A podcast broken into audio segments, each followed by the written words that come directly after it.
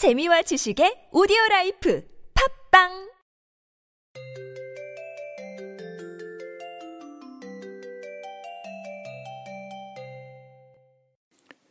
지금 열차가 들어오고 있습니다. 한 걸음 뒤로 물러서 주시기 바랍니다.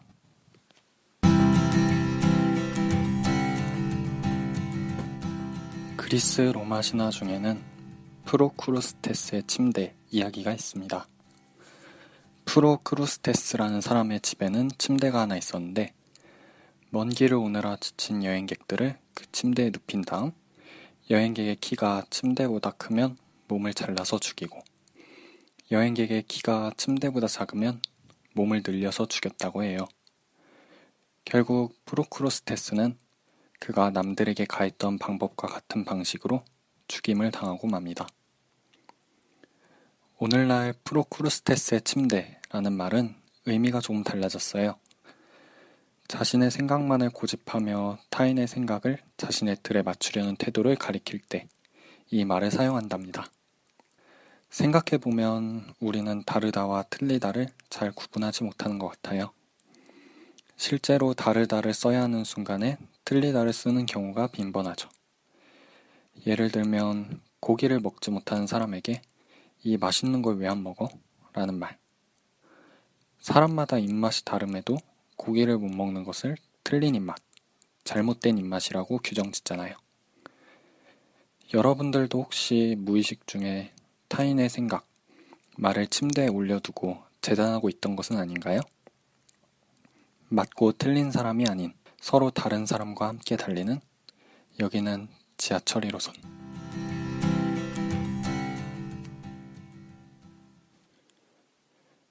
지하철 1호선.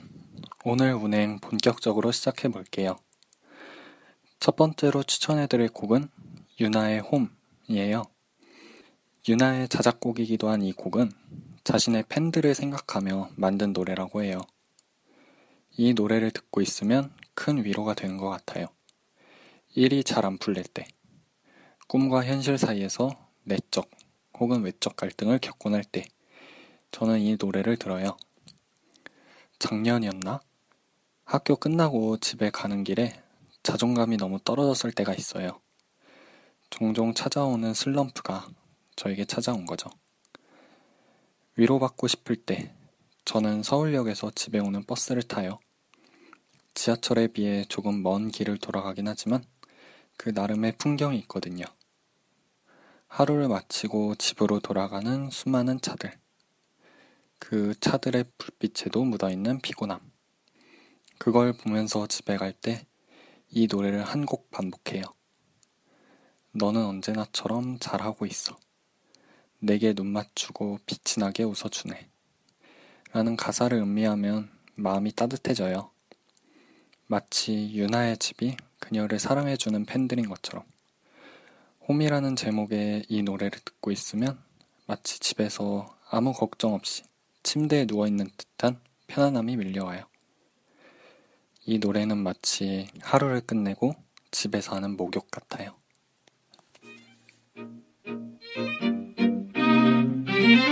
인천에서 출발해서 소유산까지, 그리고 천안까지. 지하철 중에서 가장 먼 거리를 운행하는 1호선. 긴 거리만큼이나 많은 역들이 있는데요.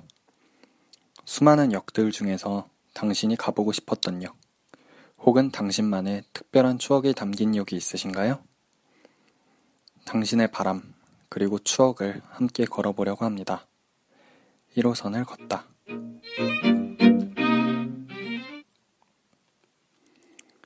1호선을 걷다. 이번 주는 신도림역을 다녀왔어요. 1호선을 숱하게 타고 다니면서 수없이 많이 지나쳤던 역인 것 같은데 막상 역의 외부를 본 적은 한 번 정도밖에 없더라고요. 1호선과 2호선 환승하는 구간도 길지 않아서 역을 천천히 걸어볼 시간도 없고 이다. 참 많은 사람들을 지나쳤고 많은 풍경들을 스쳤어요. 신도림역을 돌아보고 온 감상. 지금부터 시작할게요. 어쩌면 가장 많은 사람들이 오가는 역, 그리고 가장 바쁘게 사람들이 오가는 역. 시작과 끝이 없는 2호선이지만 신도림역은 왜인지 2호선의 시작처럼 느껴진다. 1호선을 벗어난 수많은 사람들이 새로운 시작을 하는 역이기 때문일까? 아니면 많은 사람들이 오고 가는 모습 때문일까? 이곳은 마치 서울의 또 다른 중심처럼 느껴진다. 인파를 뚫고 개찰구를 나선다. 수백 번도 더 지나쳤을 신도림이지만 그 바깥 공기는 굉장히 낯설다. 그간 신도림역 내부에서 지하철 안에서 바라본 역의 크기는 빙산의 일각이었을 정도로 역 자체가 하나의 광장처럼 꾸며져 있다. 역만 한 바퀴를 돌아도 충분한 산책, 충분한 사색이 될 것 같다. 집으로 향하는 사람들 틈에서 많은 가족, 친구, 연인들이 광장 여기저기에 단란하게 자리를 잡고 있다. 저마다의 일상. 의외로 역 근처에 고층 아파트가 많이 들어서 있다. 문득 이곳에서 살고 싶다는 생각이 든다. 역에서 벗어나 역을 바라본다. 입장이 역으로 바뀐다. 역에서 볼 땐 미처 다 아름답지 못했던 풍경들이 역을 나와 그곳에서 만나는 순간 부족한 아름다움을 메꿔온다. 고요함. 수많은 사람들의 소리가 가득한 곳엔 고요가 부족하다. 신도림역은 외부로 뻗어나가는 이미지가 강하다. 역을 에워싸고 있는 커다란 광장이 그러하고 신도림역 바로 옆에서 흐르는 하천이 그러하다. 2호선의 시발점이 되는 역으로 느껴지는 것도 그것 때문일까?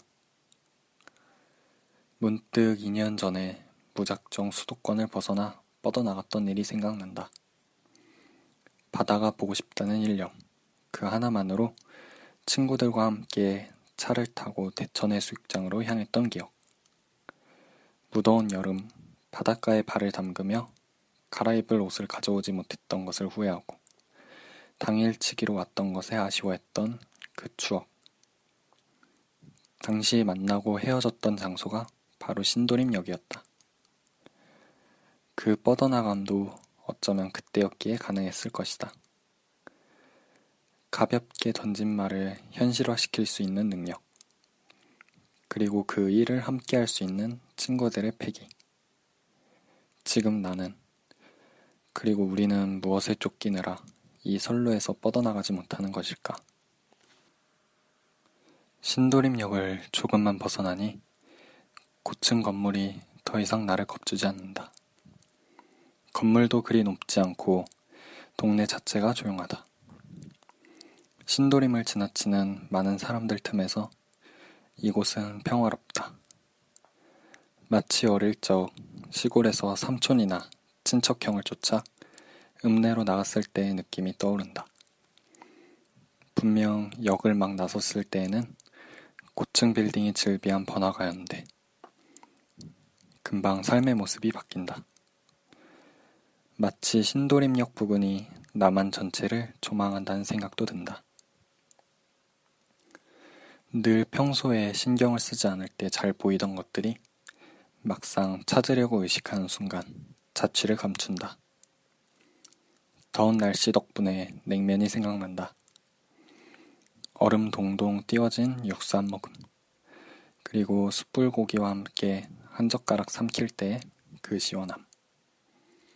그래도 냉면집을 찾아다니는 이 순간. 자칫 포기하고 돌아갈 뻔한 무의미한 걸음에 목적을 주고 의미를 준다.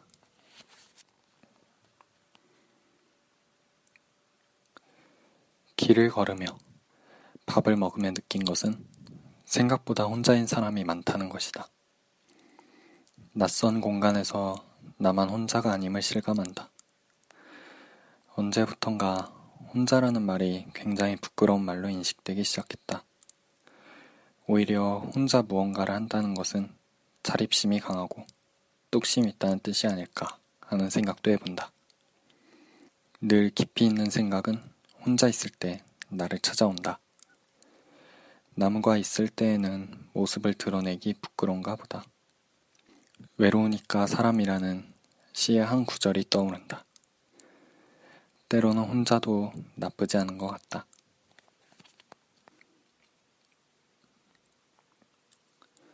신도림을 오면 꼭 하고 싶은 것이 있었다. 2호선을 한 바퀴 돌아보는 것. 의아할지도 모르겠지만 순환이라는 것을 완주해보고 싶었다. 돌이켜보면 삶에서 순환을 경험해 볼 기회가 얼마나 있을까? 시점에서 버스를 타고 종점을 거쳐 다시 시점으로 돌아오지 않는 한. 순환을 겪는 것은 일생에 하기 드문 경험일지도 모른다. 왜 2호선은 순환일까? 라는 궁금증에 대해서도 어느 정도 답을 얻을 수 있었을지도 모른다. 2호선을 거쳐가는 사람들, 그리고 풍경도 느끼고 싶었지만 나는 아직 그 한 시간 반 남짓한 소용돌이가 두려웠는지도 모른다. 나 역시 무엇에 쫓기는지도 모른 채 쫓긴다는 사실이 두려워 이를 다음으로 미뤘다. 하고 싶었던 일을 다 해보자는 올해의 목표가 있기에 올해가 가기 전에는 꼭 한번 해보고 싶다. 책 한 권 들고 올라타 아무 일 없었다는 듯 올라탄 그곳에서 내리고 싶다.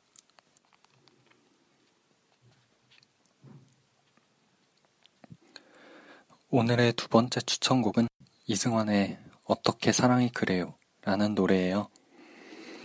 이 노래는 다큐멘터리 프로그램에 올라온 사연을 토대로 이승환 씨가 직접 만들었다고 하는데요. 그 사연은 이렇다고 합니다. 서로 사랑하던 남녀가 있었고 둘은 결혼을 약속합니다. 그러나 여자는 암으로 인해 시한부 인생을 선고받아요.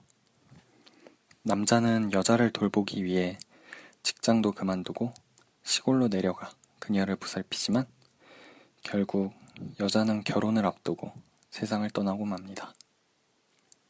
노래 가사는 둘의 마음을 애절하게 담아낸 것 같아요. 우린 어떻게든 무엇이 되어 있건 다시 만나 사랑해야 해요. 라는 가사는 비록 사랑하는 사람 곁을 떠나지만 다시 만나도 서로 사랑할 것임을 약속하는 것 같아 둘의 사랑이 정말 소중했음을 드러내죠. 그리고 마지막에 이승환의 너만을 사랑해, 너만을 기억해, 너만이 필요해, 그게 너란 말이야. 라는 반복되는 외침은 그녀를 보낼 수 없다는 절규로 들려와 가슴을 파고들어요. 이 노래는 음원보다는 이승환의 라이브 무대를 보는 것을 추천해드리고 싶어요. 개인적으로는 라이브 무대에서의 글올림, 그리고 관객들이 함께 합창하는 부분이 제게는 더 감정이 극대화되어 느껴져 가슴에 와닿더라고요.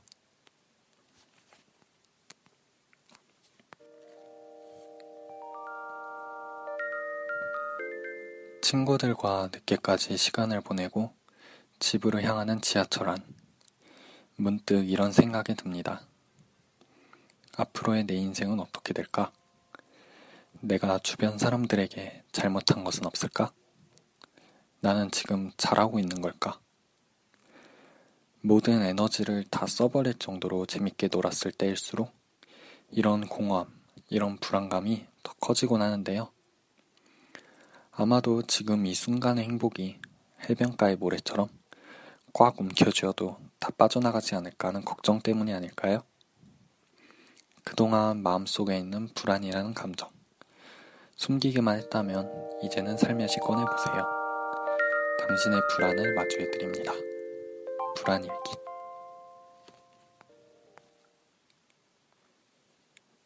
불안일기. 오늘은 호의, 그리고 사과 불안에 대해서 이야기해 볼까 해요. 음, 다들 이런 경험 한 번쯤은 해본 적 있지 않나요? 주변 사람의 부탁을 거절하지 못해서 마지못해 들어준다고 승낙했던 적. 그 부탁의 내용이 나한테는 벅찬 내용이라서 제대로 들어주지 못하고 내 할 일도 제대로 못했던 적. 결국 부탁을 들어주지 못해 관계에 서로 상처를 받고 내 자신도 마음의 부담을 느꼈던 적. 다들 한 번쯤은 있을 거예요. 거절이라는 것이 마음속으로는 수없이 되뇌어도 당사자를 마주하는 순간에 그걸 입 밖으로 꺼내기는 어렵죠. 호의를 누리다 보면 사람들은 그걸 권리로 알게 되곤 합니다. 당연히 누려야 하는 것, 그리고 당연히 받아야 하는 것으로 말이죠. 그 사람이 좋아서, 그 사람을 잃고 싶지 않아서 베풀었던 호의가 오히려 이제는 나라는 존재를 조금씩 요구하게 되고 그 권리에 응답하면서 점차 자신을 잃어가는 것 같아요. 언제부턴가 부탁을 하는 사람과 부탁을 받는 사람의 관계가 뒤집어졌다는 생각이 들어요. 부탁과 명령이 혼재된 느낌. 부탁을 하는 사람이 정중하게, 그리고 공손하게, 조심스럽게 말을 꺼내는 것이 당연하지만, 실제로는 반대가 되는 경우가 많아요. 부탁을 받는 사람은 부탁의 내용을 듣는 것과 동시에 부탁을 들어줘야만 하는 사람으로 바뀌어요. 이미 거절이라는 선택지가 사라지는 것이죠. 완곡한 거절도 소용이 없고요. 떳떳하게 거절해도 되는데, 오히려 죄를 지은 것처럼 거절할 때에는 최대한 조심스럽게 부탁을 들어주지 못해 미안하다고 하잖아요. 부탁을 거절당했다고 해서 부탁을 하는 사람이 화가 나고 언짢아 할 명분이 있을까요? 오히려 그건 어린아이의 투정 같은 것은 아닐까 하는 생각이 들어요. 언제부터 부탁이 부담으로 바뀌었을까요? 도대체 우리는 언제부터 이렇게 부탁을 주고받는 것에 인색해졌을까요? 사과도 부탁과 크게 다르지 않은 것 같아요. 언젠가 영화에서 이런 장면을 본 적이 있어요. 잘못한 사람이 미안하다고 했는데도 사과를 받아주지 않자 되려 화를 내는 장면. 이처럼 실제로도 이런 경우가 심심치 않게 발생하곤 해요. 왜 사과를 했는데 안 받아줘? 와 같은 질문을 던지는 상황 말이죠. 사과를 하는 사람이 잘못한 것이 있으니 사과를 하는 것일 텐데, 사과를 하는 과정에서 되려 사과를 받는 사람이 잘못한 사람으로 몰려가곤 해요. 야, 저렇게 사과하는데 좀 받아줘라. 사과를 안 받아주다니 쪼잔한 거 아니야? 와 같은 주변의 반응들. 사과의 주도권은 전적으로 사과를 받는 사람한테 있는데 말이에요. 사과를 받아야 하고 위로를 받아야 함에도 제대로 된 대접을 받지 못하는 경우. 괜히 마음의 불안만 깊어가요. 내 자신의 의사와는 상관없이 사과를 받아들여야 할 것 같은 생각도 들고, 내가 정말 마음을 못되게 먹어서 그런가 하는 생각도 들고요. 부탁을 들어주는 것은 부탁을 하는 사람에게도 부탁을 받는 사람에게도 큰 용기를 필요로 해요. 우선 부탁을 하는 사람의 경우에는 부탁의 말을 꺼낼 용기, 그리고 상대가 부탁을 들어줄 정도로 깊은 관계를 맺고 있는 사이라는 굳은 믿음도 있어야 하죠. 부탁을 받는 사람은 자신이 그 부탁을 들어줄 수 있다는 용기, 그리고 만약 그렇지 못하다면 정중하지만 딱 잘라 거절할 수 있는 자세도 필요하죠. 이러한 용기의 부재가 부탁이라는 심지에 불안이라는 불을 붙이는 것 같아요. 사과의 경우에도 진심을 다해 상대에게 잘못을 인정하고 용서를 구하는 자세와 그 마음을 헤아림과 동시에 진심이 아닐 경우는 사과를 거절할 줄도 알아야 해요. 남들이 뭐라 하더라도 그렇게 봉합된 관계가 과연 예전처럼 돈독하고 단단할까요? 아마도 해변가의 모래성처럼 파도에 휩쓸리면 금방 무너지는 것은 아닐까요? 기억하시길 바래요. 부탁을 하는 것과 사과를 하는 것은 결정권이 내게 있는 것이 아니랍니다. 오늘의 세 번째 추천곡은 김동률의 감사라는 곡이에요. 이 노래를 처음 듣고 든 생각은 이 노래를 축가로 부르면 딱이겠다 라는 생각이었어요. 그대를 만났다는 사실 그 자체에 감사하며 만든 노래. 그리고 김동률의 매력적인 중저음이 어우러져 노래에서 벅찬 감동이 느껴지죠. 이제야 나 태어난 이유를 알 것만 같아요. 라는 가사는 노래의 주인공이 그대를 얼마나 사랑하는지 느낄 수 있는 부분이에요. 저도 애인이 생긴다면 이 노래를 꼭 불러주고 싶네요. 봄이 다 지나가는 요즘이지만 이 노래를 듣고 있으면 다시 봄이 찾아오고 마음에 꽃이 피는 것만 같은 느낌이 들어요. 요즘은 밤하늘을 올려다보아도 별을 보는 것이 쉽지가 않습니다. 우리 사는 곳이 너무 밝아진 탓에 하늘의 별들이 빛날 자리를 잃어가고 있기 때문이 아닐까 하는 생각이 들어요. 그래서인지 종종 시골을 내려가서 밤하늘을 올려다보면 빛나고 있는 수많은 별들이 낯설기도 하고 신기하기도 해요. 학창 시절에 배웠던 기억을 더듬어 별자리를 찾아보기도 하고 밤하늘의 별을 보며 소원을 빌기도 했고요. 우리 삶도 밤하늘의 별을 찾으려 하늘을 올려다보는 과정인 것 같아요. 뉴스에서 연일 들려오는 안 좋은 소식들 속에서 우리의 삶은 점점 어두워져 가는 것만 같습니다. 하지만 우리 삶 어딘가에서는 별이 빛나고 있다는 것 잊지 않았으면 좋겠어요. 별이 보이지 않을 때는 잠시 시골로 휴식을 취하러 가보세요. 별은 늘 그 자리에서 당신을 위해 반짝이고 있을 거예요. 자, 지하철 1호선. 오늘 운행은 여기까지 하려고 합니다. 다들 한 주 동안 고생 많으셨고요. 저는 다음 주 금요일 저녁에 다시 찾아올게요. 한 주 동안 쌓인 마음의 짐은 여기 두고 내리세요. 한 주 잘 마무리하고 주말 잘 보내시길 바랄게요.